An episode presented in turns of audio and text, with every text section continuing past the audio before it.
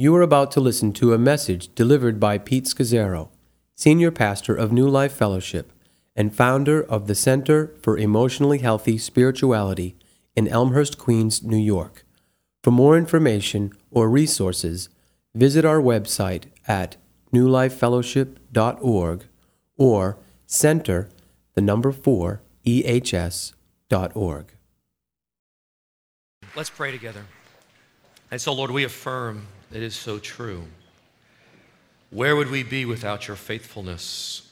We would not be alive in this room. We would not be breathing.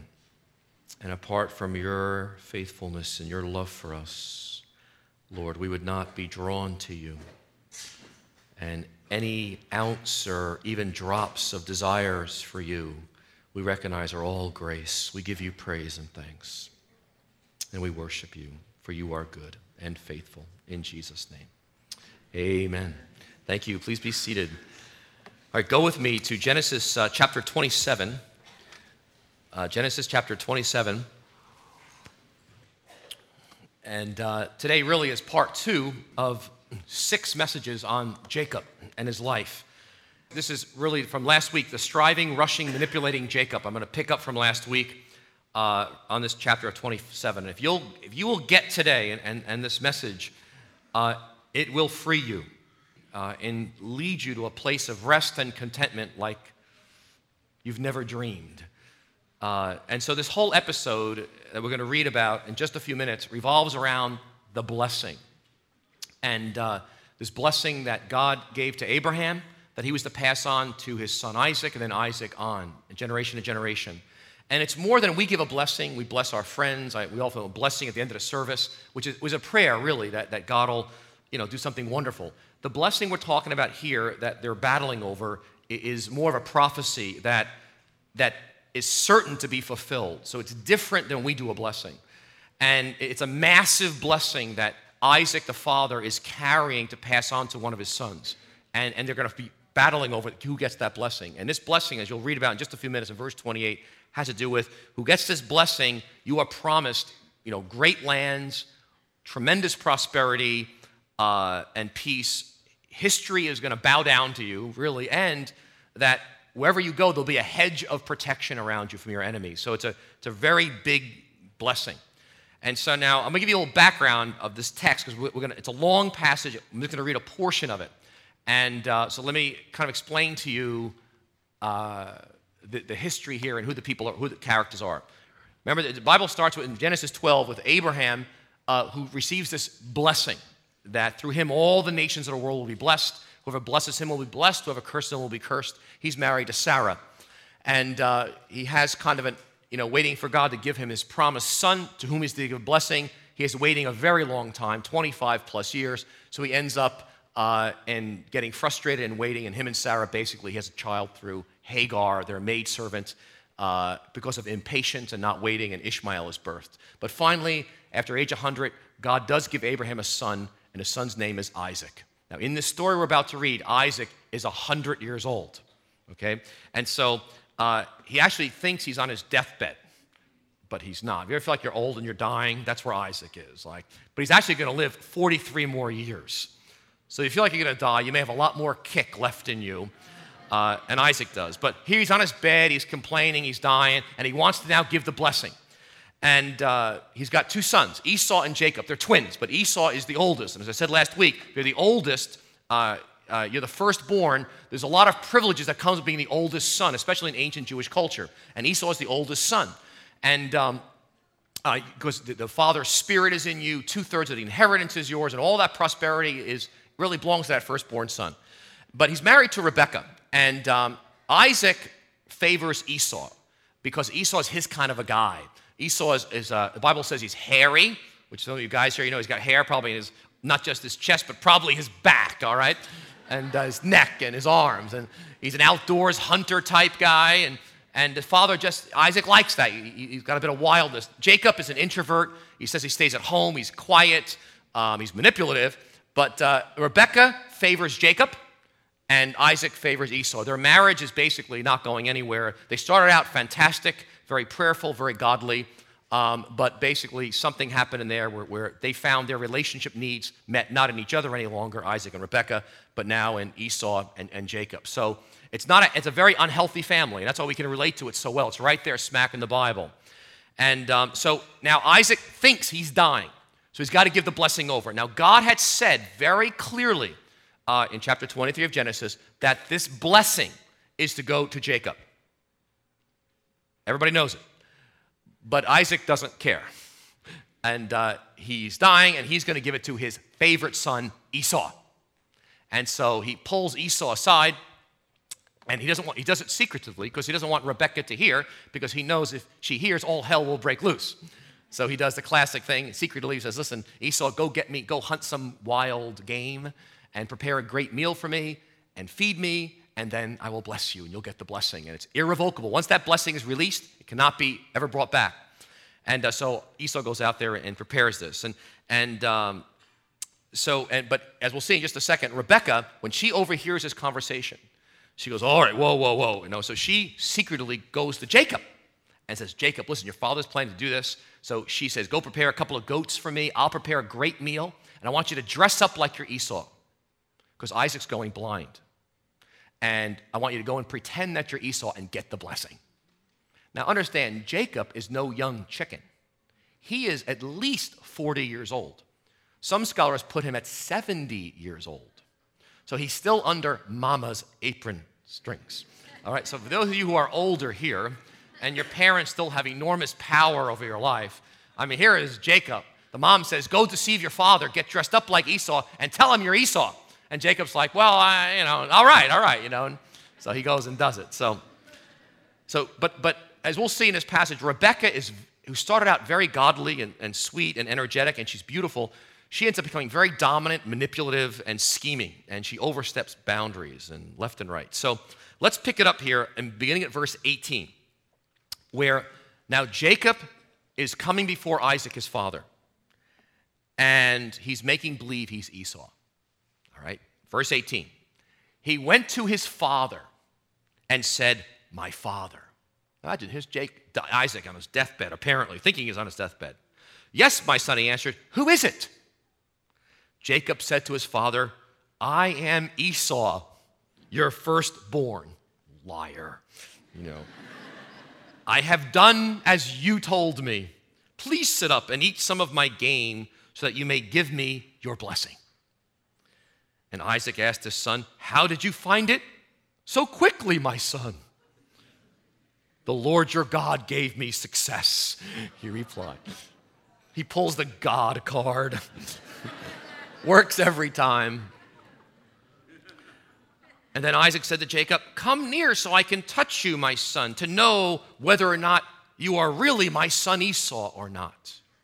So Jacob went close to his father, Isaac, who touched him and said, the voice is the voice of Jacob, but the hands are the hands of Esau.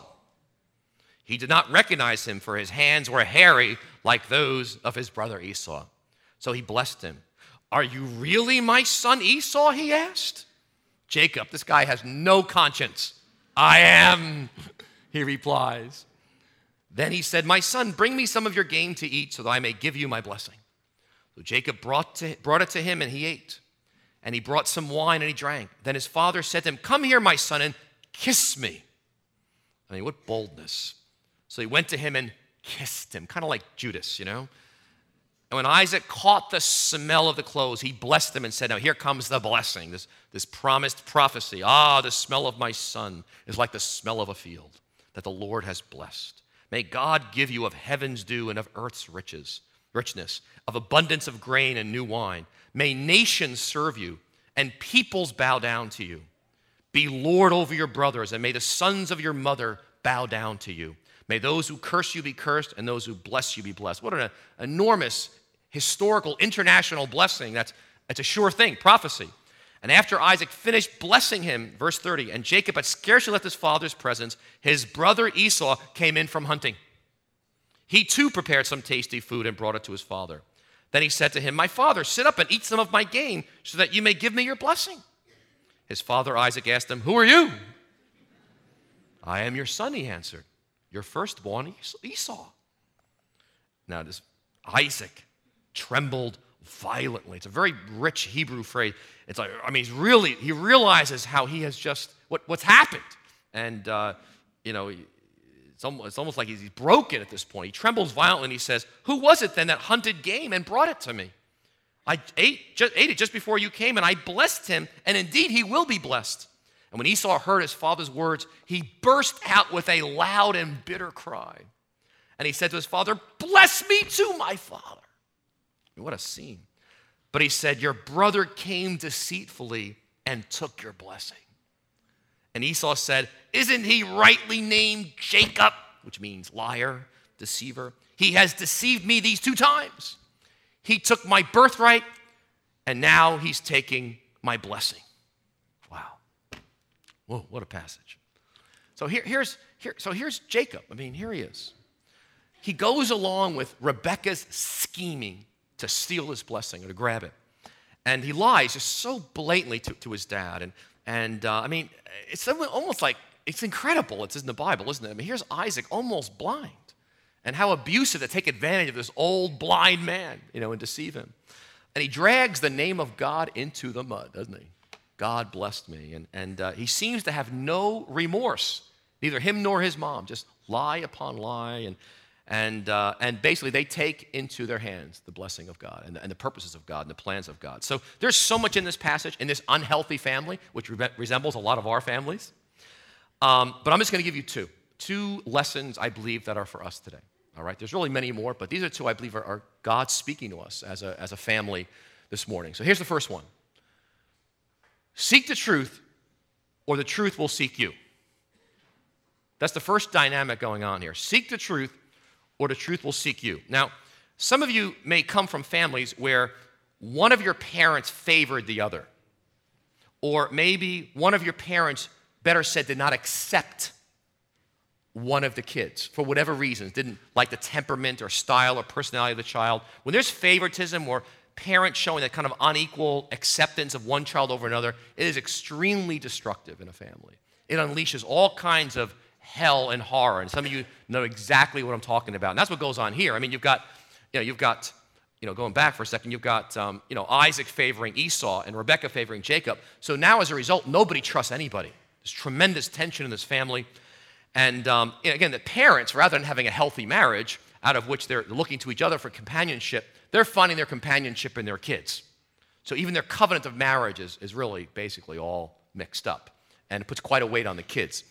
And so um, there, there's, no, there's so much lying and deceit going on in this family that everything is spin. Do you know spin? Some of you work in, in, in politics or in, in, a lot of spin going on. It's kind of like the truth, but it's like half the truth. This family's full of spin and uh, to cover up. And, and again, Isaac, as a father, he is very passive and indifferent spiritually. I mean, he, he apparently starts out okay spiritually, but somewhere along the line, he, he's not diligent about his walk with God. He's very sloppy. And a lot of, in fact, a lot of has been written about even the kind of man he is at this point in chapter 27. I mean, he's, he's interested in, in, in his physical appetite being satisfied. He's relying on his senses. He's disregarding what God has said in his word. He wants Esau to get the blessing, and Esau is going to get the blessing. He doesn't care what God has said, but he knows fully about it. And um, so he himself is out of order spiritually as a parent which has great implications for the family. Now, Rebecca and, and the mom and Jacob, the son, they're rushing, they're lying, they're manipulating. I mean, they are just, just in case God doesn't come through. Remember, God said, God said the blessing is going to go to Jacob. But right now, Isaac's about to give it to Esau, and they're watching this saying, This is bad. Isaac is going against God, and so we've got to enter in and fix this thing. I mean, they're not going to wait and pray and say, Isaac, you know, God has said this and be patient. they're going to manipulate this thing and they're going to make sure Jacob gets the blessing. And, uh, and so uh, basically, Rebecca convinces Jacob, who, you know, to dress up like Esau and to make sure God's will gets done, make sure he gets the blessing. And what's interesting, Jacob's kind of like, I don't think it's a good idea, mom, you know, because I could get cursed with this thing, you know. I, and, and, and this mom wants so badly for her kid to get blessed that she goes, Listen, if there's a curse, I'll take the curse on myself. Verse 13 mean, some of you are parents, you can appreciate that. You're like, I want my kid to get blessed. I don't care what it costs me. Uh, th- this passage says a lot to us as parents. Because she's hell or high water, her kid's going to get the blessing. And as we'll see a bit later, you know, the truth is you, you seek the truth or the truth will seek you. The truth will eventually come out. She'll pay for, it. there'll be consequences for their actions. You drive your will for your kids. You may get your will done, but make no mistake about it, the truth will come after you. Because she's not saying, I want God's will for this kid. I want God's timing for this kid. I want God's purpose for my child Jacob. No, she's, I, I want to make sure it goes down my way. And she's going to manipulate and make sure it happens. I, and uh, she sees time is running out. It looks like God's not coming through. And uh, I, I like what one commentator said about Rebecca, the mom, says, she is deceitful, proud, a selfish woman who wants her way, not God's. And you know, there's a saying that floats around that adversity introduces us to ourselves. That when you go through trials, it introduces you to who you really are. When Rebecca goes through this trial with God, she does not come out very well. She's a scheming, cynic liar, and she basically puts God on a shelf, and she's going to get it done. So she gets her way, but at a price. It's one of the great lessons of this text. She gets her way, but uh, there's a tremendous consequence. The truth seeks her out. And so, you know, she says, and actually, I hope you go home and you'll read the passage again in verse 43 to 45. After this whole thing gets down, Jacob gets the blessing. Esau now wants to kill Jacob. The family blows apart. And Jacob, she's got to get Jacob out of town because Esau's going to kill him. And so she lies again to Isaac and says, Let's, you know, um, I'm, I'm going to send him to my uncle Laban. And she makes up this reason. She goes see Uncle Laban. It's all a lie. And she goes, Jacob, just go there for a few days to Uncle Laban, my brother. And when it all cools out, Esau's calmed down, come back, and everything will be fine. What she thinks is just going to be a few days ends up being 20 years. As far as we know, she ne- knows she never sees Jacob again alive. And her family is wrecked forever. Now, seek the truth, or the truth will seek you. The truth comes after her and, and the consequence of that truth. And, and she just wants everything forgotten. She just wants, you know, go away for a few days, we'll fix it all up, and we'll just move on like before. And uh, she ends up losing Jacob and Esau and her, and her whole family. And it's incredible as you look at Rebecca's life. She is dominating, she's controlling, she's manipulating. She's like a stampede of getting her will done. Of course, in God's name. But she is going to stampede through her life to get her will for her family and her kids and her life. And um, truth, forget it. Truth. But here's the lesson here seek the truth, because there's, there's nothing but lies here in this passage, or else the truth will seek you. You see, many are the plans in a man's heart, but it is the Lord's purpose that prevails. You can have a lot of plans, but a sense where I want God, God's purpose is going to prevail whether you like it or not. And so the truth comes after Jacob, not just Rebecca. I mean, Jacob is a, you know, he's a, he's a manipulating liar himself. So he goes away for 20 years now. And he ends up with his uncle Laban, who's more of a liar than he is. God makes sure that truth seeks him out and he experiences what it likes what it like to be cruelly deceived. You know that principle God lays down? Jesus says, All who live by the sword will die by the sword. Remember that? You know, if you live by lies, you'll be lied to.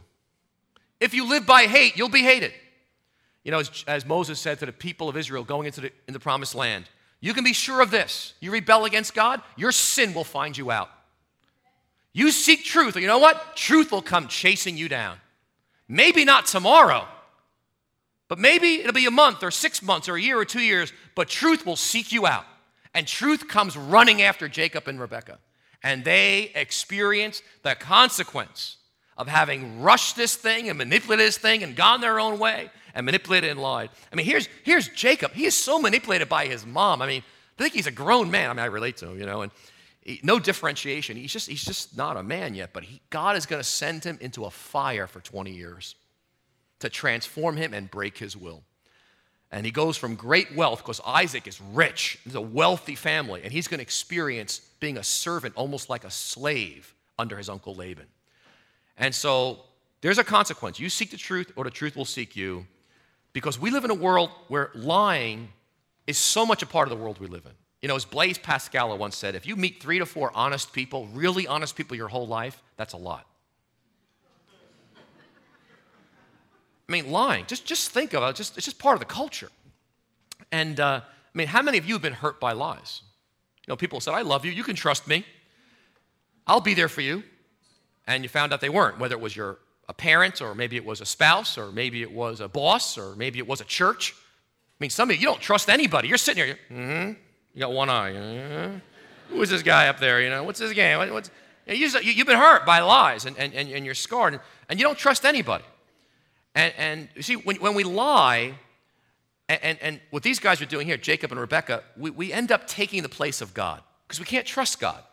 So we gotta, we, we, we play God and we start trampling on people and running over people. And when there is lying, any sense of family is destroyed. Some of you know it's like to be in a, in a, in a family full of secrets and lies and illusions. I mean, Geri and I watched this movie from China recently of the Great Leap Forward of Mao. It was really interesting, you know, and Zedong and, and the whole, you know, his whole thing in China there. It was just so full of lies and propaganda. It was saying everyone's participating in this incredible lie. And it's just so destructive that the whole country, how'd they do it? And we looked at each other and said, it's easy, you know, it's easy. Because to, to, to engage in truth is, is very, very difficult. And, and uh, a church community that's filled with pretending, where everybody's dancing around the truth, friends, eventually the truth seeks it out. And uh, it's interesting because the early church, the first sin of the early church of Ananias and Sapphira was a lie. And as you know what happened to them, because God knew this lying and pretending that everything was fine was going to destroy this church right there after Pentecost. So we use a, a lot of quote lies that seem like they're harmless to evade pain and reality. Now, now I, this is seek the truth or the truth will seek you. Uh, listen, I, this is hard. It takes enormous courage to live in truth and honesty, to seek it. I, I know myself because I, I, I, I don't like the truth. I prefer, like Rebecca, ah, we'll just spin it over here and fix it over here and it'll all be gone in a few days. You know, I, I, remember, you know, many years ago when we, when we Spanish, when we were two churches in one language, and, and we had that Spanish split in the afternoons, and, and it was really, much of it was a result of just me pushing and rushing ahead and manipulating, you know, and it was just, I knew I'd made some huge errors. I mean, I knew it. But I just can remember trying to patch it up so I wouldn't have a lot of pain.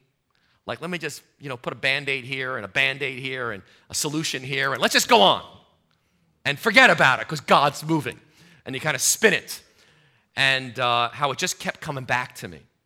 And I realized truth was seeking me out.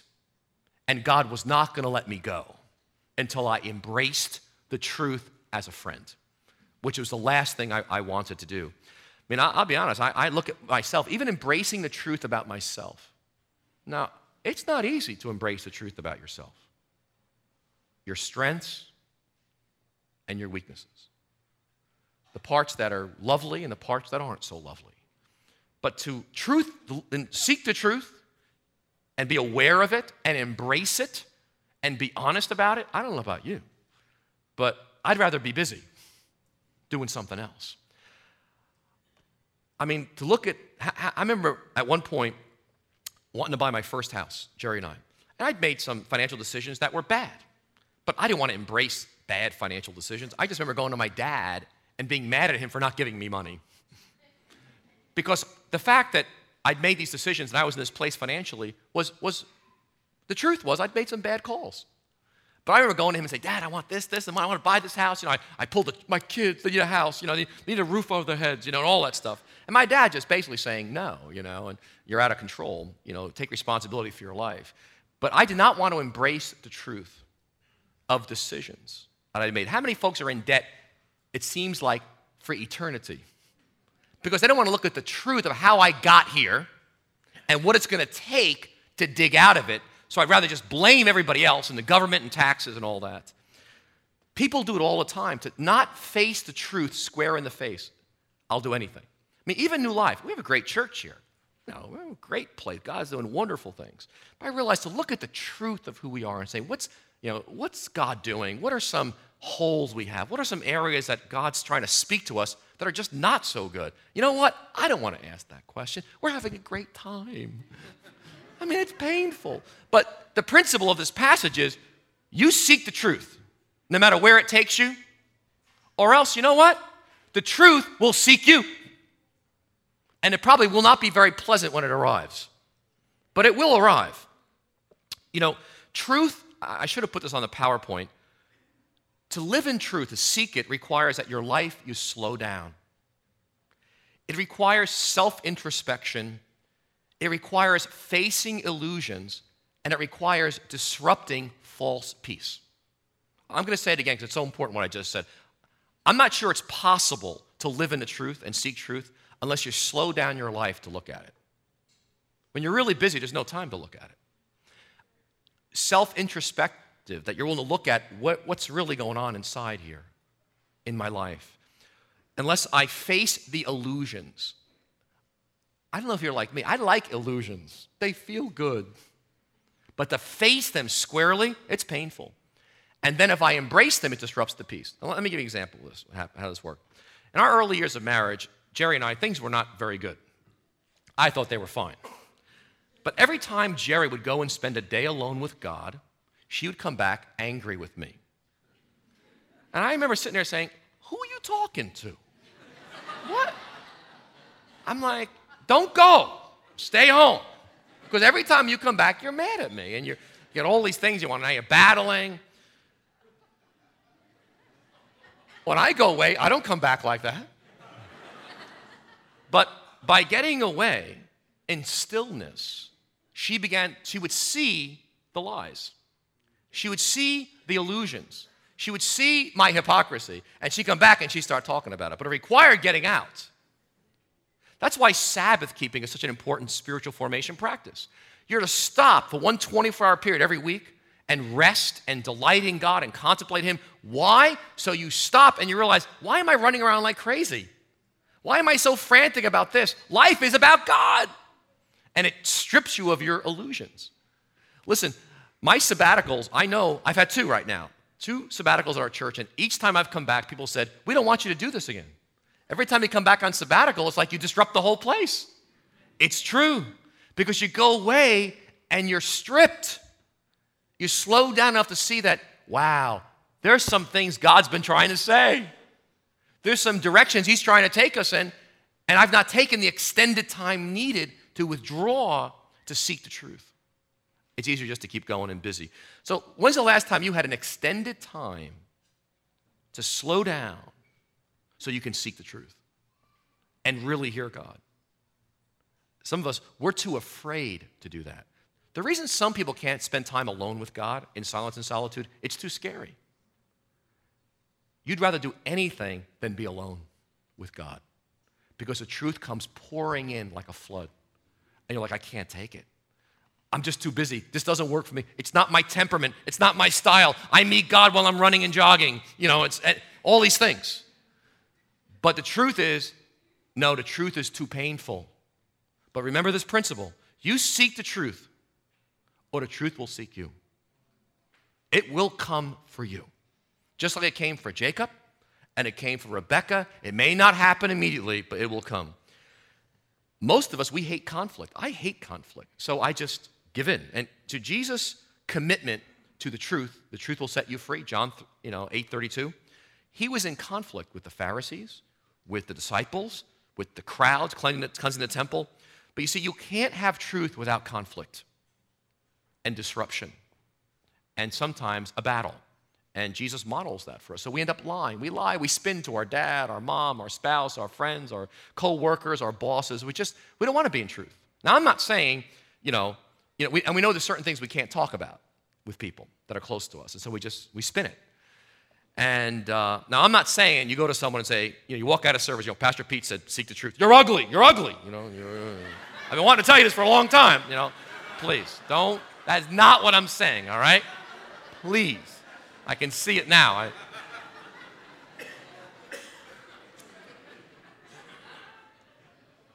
there's an appropriateness, right? I'm not going to go to my 12 year old she asked me for money to go buy an ice cream cone down the street. I'll say, You don't get the truth. The mortgage, I pull out the mortgage payment, you know, and the, and the heating bill, and the gas bill, and the car bill, and the credit card bill. You don't get it, Eva.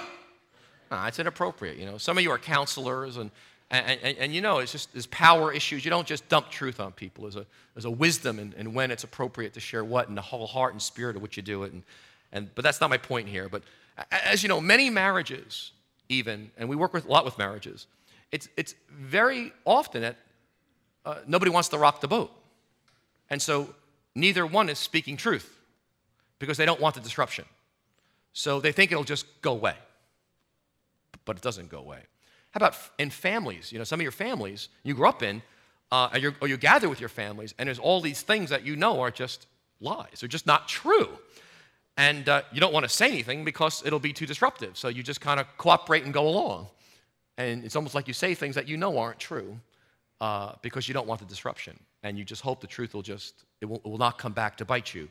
And how about friendships? Some of us are in friendships and the, the fear of, of speaking truthfully. And uh, we disagree with something, but we don't say anything. We end up spinning it and lying, and, and it comes back. You know, how many Christian organizations and ministries? The same thing. I mean, you, as long as it works, the church is moving, nobody's upset. Why, why mess everything up? Let's just keep it going and keep it moving. You know, some of you are grown children, you have parents, you're grown up now, and, and your parents have a wonderful plan for your life. They've got your life planned out. And, and uh, you don't want to disrupt their illusions of what you're going to be. And so you come back and you say nothing. And you go along with something that's just not true. But remember this principle you seek the truth and you live in it, or else the truth will eventually seek you out. It's not going anywhere. Truth is eternal. Okay, lies belong to the other domain. And you cannot build the kingdom of God, which is righteousness, peace, and joy in the Holy Spirit, you know, apart from truth. How many of you are bosses here with it? You have employees, or you're an employee and you've got a boss, and you realize this whole thing is built on lies. And you're saying, oh no. Can you imagine being truthful? I'd rather die than seek the truth.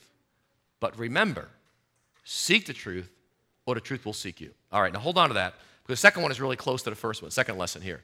And that's this now, I don't use the word never lightly because you know you teach your children don't use the word never or always. I always, you always do this, Daddy. You never do that. Well, I, you know, don't say you, often. Don't use the word never. But I'm going to use it here because I think it's, it works. It's true. It is never. Second lesson. It is never right to manipulate, twist the truth, or take things into your own hands to fulfill God's will. Uh, I'll say it again. It's never right to twist, to manipulate to twist the truth or take things into your own hands to fulfill God's will. In other words, to get a blessing for your life, to make sure it goes well, even when things are dismal. Now, again, I don't want to go to an extreme here. I'm not going to a doctor. You know, I don't want to manipulate things. If God wants to heal me, He can heal me. You know, and so you got that extreme. Or I'm not going to look for a job, Pete. I'm just home, trusting the Lord. You know, you know, do you have money for my rent? But I'm not going to manipulate and go look for a job and try to make it happen. That, that's an extreme. So we're talking here about Jacob and his mom Rebecca. Basically, they manipulated, they twisted the truth, and they took things in their own hands to make sure things went well. And they did not wait, pray, engage, and trust God to do His will in His time and His way. They just went, said, We're going to make this thing happen. So we see Rebecca and Jacob, they're striving, they're ruthless, they're manipulating, and they're in control. Some of you, they're just, they're going to make sure they're in control and not like going to let this thing go with God. And so I, I relate to them. I hope you relate to Rebecca. And I totally understand what they're doing because time is ticking and he's given a blessing to somebody else, and Jacob's going to be left out in the cold. I mean, how many of you, you're a parent in this room, you've got kids. You'll do anything for the success of your kids. You've got an idea in your head for your children. You're saying, right? You'll manipulate, you'll be ruthless, you'll send a little lie over here, but you're gonna get, you're gonna get God's will for your kids rather than trust them to God. And remember, look what happened to Rebecca. It, your sin will find you out uh, rather than release them. I mean, some of you are single and you you know the difficulty. You're waiting. You'd love to be in a relationship with someone of the opposite sex. And you're, oh, God, you know, and and, and, and it's like time is ticking. And I just like, I don't see it happening. I'm, and, and you just get crazy. And you're like, that's it. I'm frustrated. And you say, I'm going to make this thing happen. And you go, you jump into a relationship before you know it, you're way down the road and you say, How did this ever happen to me? It's all your fault, God. You should have answered earlier, you know. Why'd you make it so difficult? And it's not that we don't initiate, if you're single, initiate trying, seeking to meet people or engaging in relationships with the opposite sex and, and, and, and that, but it's the spirit in which one does it of anxiousness, of fear, of striving, of making it happen. If it doesn't happen, I'm going to die, or someone else is going to die. Or, or, or, you're waiting for a job. or, or, or, or even a, a, move or a house or an apartment, you're like, you're, you're kind of, you're seeking God. Saying, I'm looking for this opportunity for this job. And, and it's just like God, nothing's happening. So you just get crazy. You know, you get, you get manic. It's like you get on crack. Like, it's it. And you take a job, you know, and you, and you just, you just lunge at it. A door opens and you crash through it.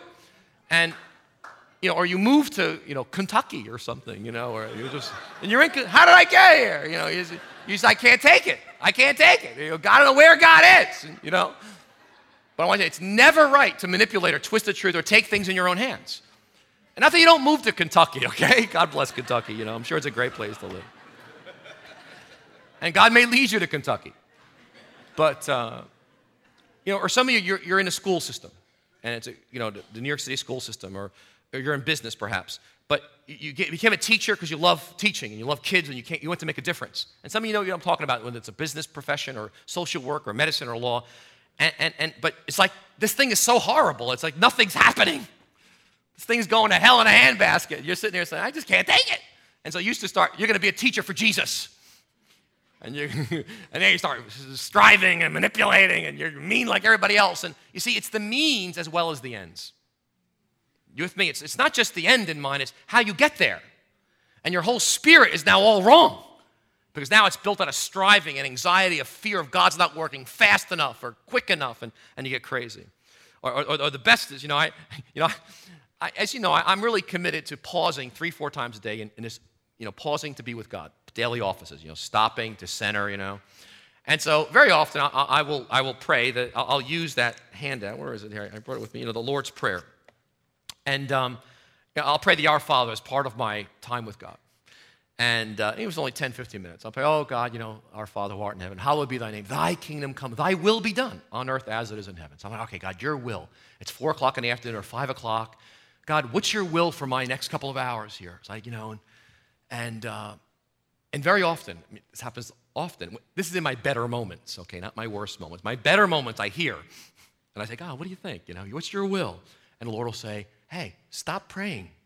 You know, go out and play basketball you know, with your daughters. And I'm like, oh, I'm like, oh, gee, you know, or, uh, you know, or, you know, go out, go downstairs, you know, and start dinner. I'm like, oh man, I want to, I want to pray. I want to be alone. I'm in the role here, you know, and it's like, but you see, uh, in other words, even my relationship with God is manipulative.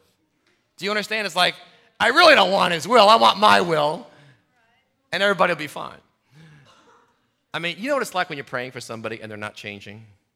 It kills you, doesn't it? It's just like, oh man, I pray, I want, praying for this person to change, and God touched their life. And so you get to the point, you say, you know what, I, I just, I, I, it's not working. So, so you begin to criticize them. You know, yeah, you get passive aggressive. You know, and then you begin to talk to this person, Linda. Hey, Linda, talk to Joe, will you? You know, he, he's really unresponsive, and you start triangling, but you just like, you just lose it and you just take things in your own hands. And but listen, whether it's any new initiative for Christ or starting a new activity, it's anything, it's all motive, isn't it? It's how I approach it, whether it's you know a new ministry or, or raising money to finish the building or, or a retreat. It's as I do it, is it really out of anxiety and fear, or is it really out of being centered in Christ? And Lord, I sense you're initiating this, and I'm going to go for it. And it's two very different ways. So we're to be active, but we're dependent on God in our activity. Jacob and Rebekah in this text are just, they are not even, God is not in the equation. I'm sure they're doing their prayer and they're probably showing up at church. But the truth is, they're manipulating, self serving, ruthless, and they're running their own life, and it's my will be done. I'm not sure it's possible to live out what we're talking about here without a prayer life. That's why, I don't know, we do many things at New Life, but what is really more important than learning how to pray? It's difficult to pray, isn't it? Learning how do I engage the living God personally? How do I talk to Him and listen to Him? And I mean, that's, that's the essence of the Christian life. But without a prayer life, which Jacob apparently at this point, he doesn't have much of a prayer life, and Rebecca clearly does not, um, we end up manipulating and twisting truth and taking things in our own hands, and uh, it's a big mess. And I, I, I think the passage where this leads us to is Jesus in the Garden of Gethsemane, where Jesus is there before the, he says, Abba, Father, and I, I quoted the text here, you know, if it's, any, if it's possible, may this cup be taken from me, yet not as I will, but as you will. And there's Jesus, you know, in the Garden of Gethsemane, and he is struggling with unanswered prayer. He struggles, it says, all night he's praying. He's in anguish, sweating as if drops of blood. And he's saying, Is there any other way for the world to, to be forgiven except that I die on that cross. And God says, no.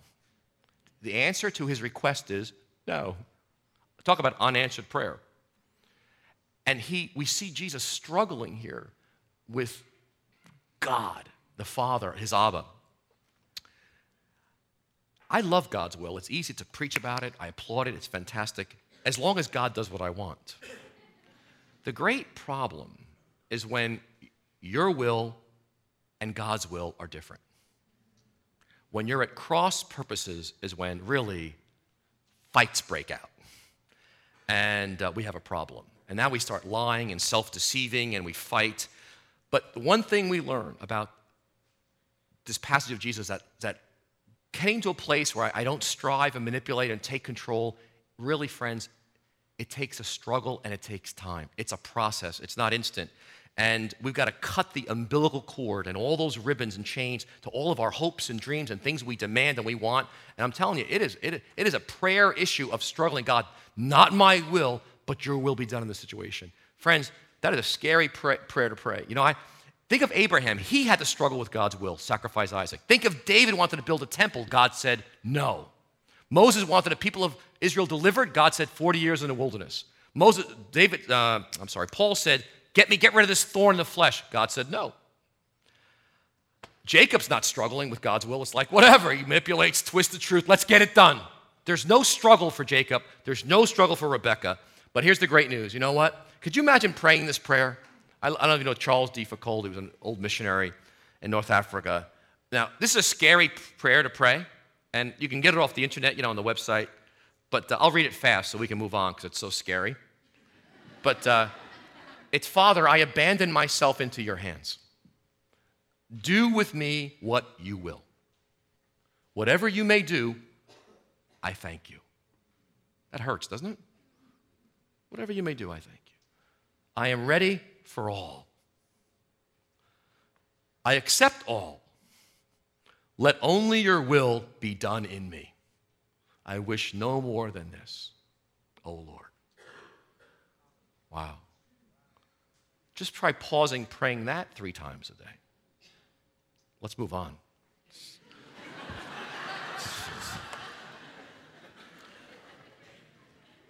We're talking about crucifixion here. Do you realize that? When we talk about never manipulating, twisting the truth, take things into your own hands.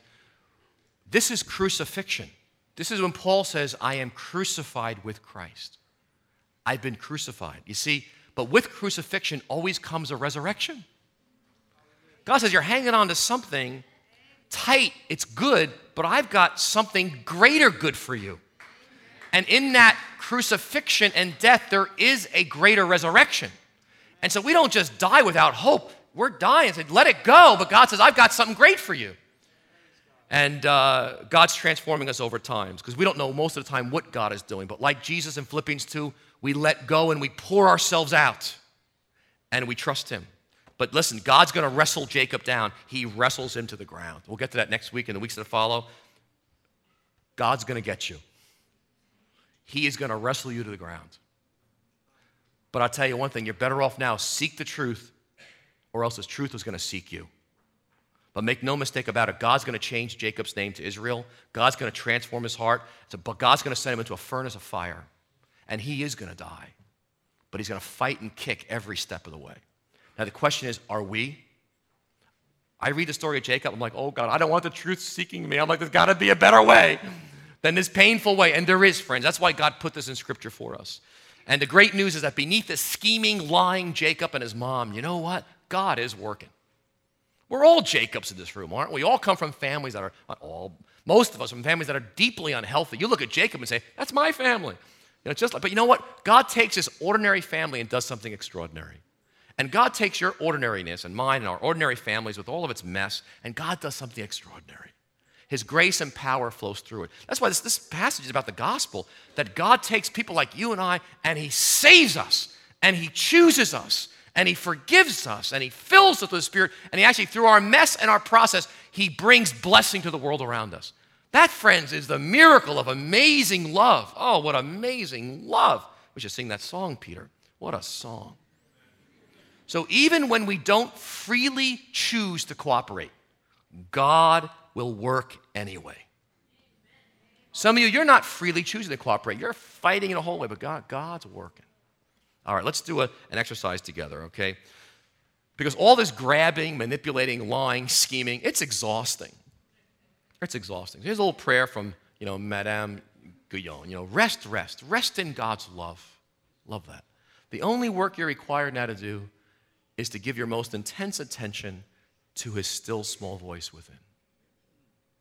Takes time, though, doesn't it? It takes slowing down, it takes introspection, it takes being willing to whatever happens, God, some disruption. And uh, so I want to invite you to rest with me. And, and uh, the worst thing could come forward, that would be great. And um, Jesus is inviting us to rest. And I'd like to invite you come to me, all you are weary and burdened. And Jesus says, I will give you rest. Now, one of the scriptures I've been meditating on for the last month or so is Psalm 127. And uh, it was kind of my preparation for this whole Jacob series, you know. And, and um, I want you to look at it with me as we close. I'm going to give you a couple minutes of silence. And, you know, unless the Lord builds the house, its builders labor in vain. Unless the Lord watches over a city, the watchmen stand guard in vain. In vain, you rise up early and stay up late, striving, manipulating, making it happen, toiling for food to eat, for he grants sleep to those he loves. Now, just ponder with me, Lectio Divina, what's this text just saying? You know, what's it saying? What's it pointing out? You know, it's a number of things here, but obviously that unless God ultimately does it, it ain't happening. And you can, you can watch, you can try to build that house all you want. You can, you can exhaust yourself and die an early death, but the house ain't getting built because you either seek the truth or the truth is going to seek you. And lies and deception and striving and manipulation, you cannot build a content, joyful, godly life out of that. You know, in vain you rise up early. You oh, oh man, I'm killing myself here. But God gives sleep to those He loves, and He loves you. And He wants you to rest. There's a place of just resting. Just love that. Then you look at that passage and you say, What does that passage say to me personally? What's it saying to me as I look at that? Oh man, a lot of in vainness. you know, I, I'm exhausted. Lord, you grant sleep. I could use a good nap just to rest. I mean, God's saying, I just need to rest. What are you striving for? Kids and your finances. And then you just pray it back to God. Say, Oh, God, forgive me. Lord, for striving and toiling and trying to build everything without consulting you, without praying to you, without listening to you, as if you're not even there. And then you just take a moment and just kind of rest. Just rest in God's love for you. So we just take a couple minutes and let's just bow our heads. And you may want to look at the verses I'm praying, but just let's take a couple of minutes just of silence. And I want to invite you to rest in the arms of God's love for you.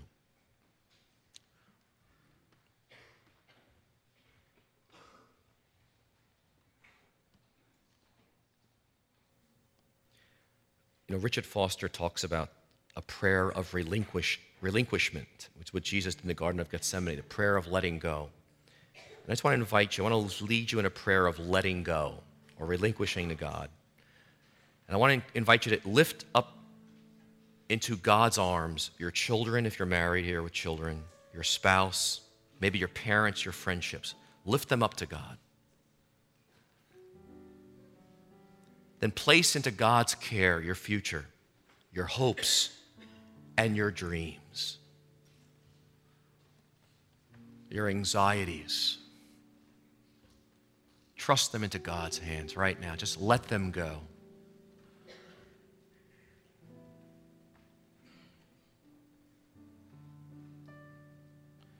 And your enemies, your anger, your desire for revenge, give all of that into His hands.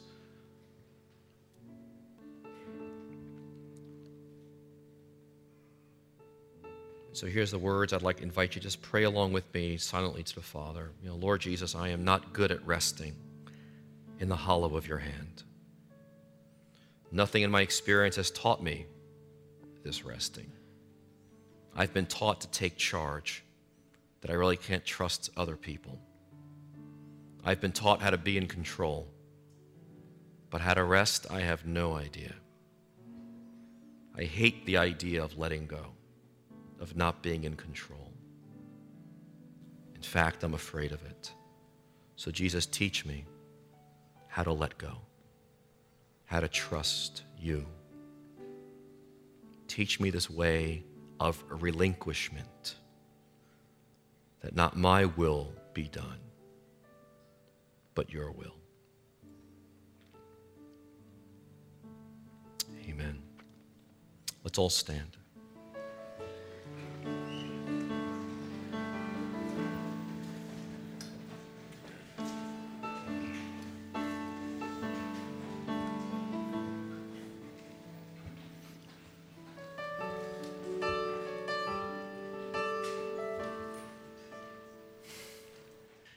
So, you know, it's interesting as you'll read this passage, you know, Esau, uh, his willfulness and stubbornness is, is so great, he never turns around. I mean, he just never responds. And it gets harder and harder with time. Jacob, at least, as God deals with him, he's responsive. You know, and God, he lets God wrestle him to the ground. So as we close here, uh, we're going to keep it quiet, all right, uh, in this sanctuary. We can all chat outside. But let the worship team is going to stay here and lead us in worship. And it's just holy ground here as God's dealing with many of us.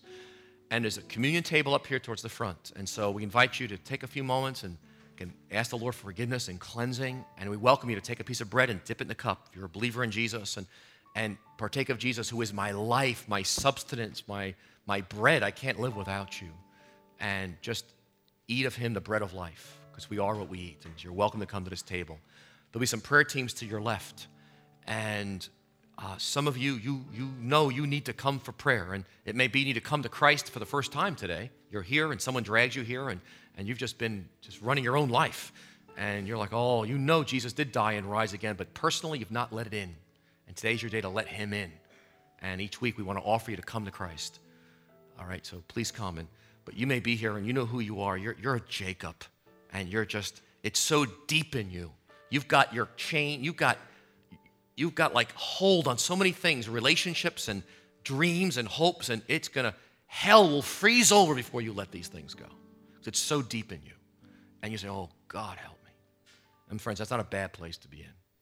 And we want to invite you to come for prayer as well. That God will just cut those umbilical cords, those chains, the things that you're grabbing onto. So you can say, like Jesus, Father, I'd like to have it, but not my will, but yours be done.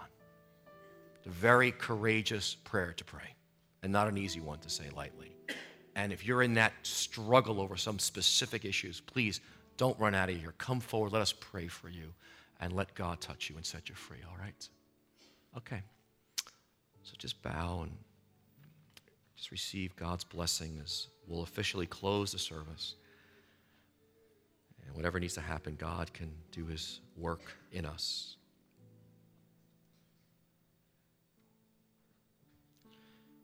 And so, Lord, as you see us all standing before you, we're all in different places in our journey with you.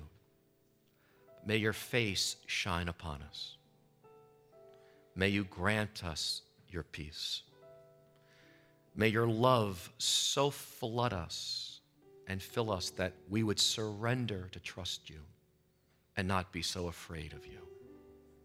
That we really can trust your timetable, your pathway, and your wisdom. Help us not lean on our own wisdom and understanding, but to truly acknowledge you. Teach us to pray as we go forth, and may our lives, like Jacob, be a gift to everybody we touch. May blessing and grace and power flow through your people here around the city of New York to those around us. And Lord, if you can do it with Jacob, you can do it with us. So change our name transform our hearts for the glory of your Son, Jesus. In his name, amen. Amen. Thank you, everybody. Have a wonderful day. And again, let's try to keep it quiet up here. And please come forward to the altar and the communion table and have a great day.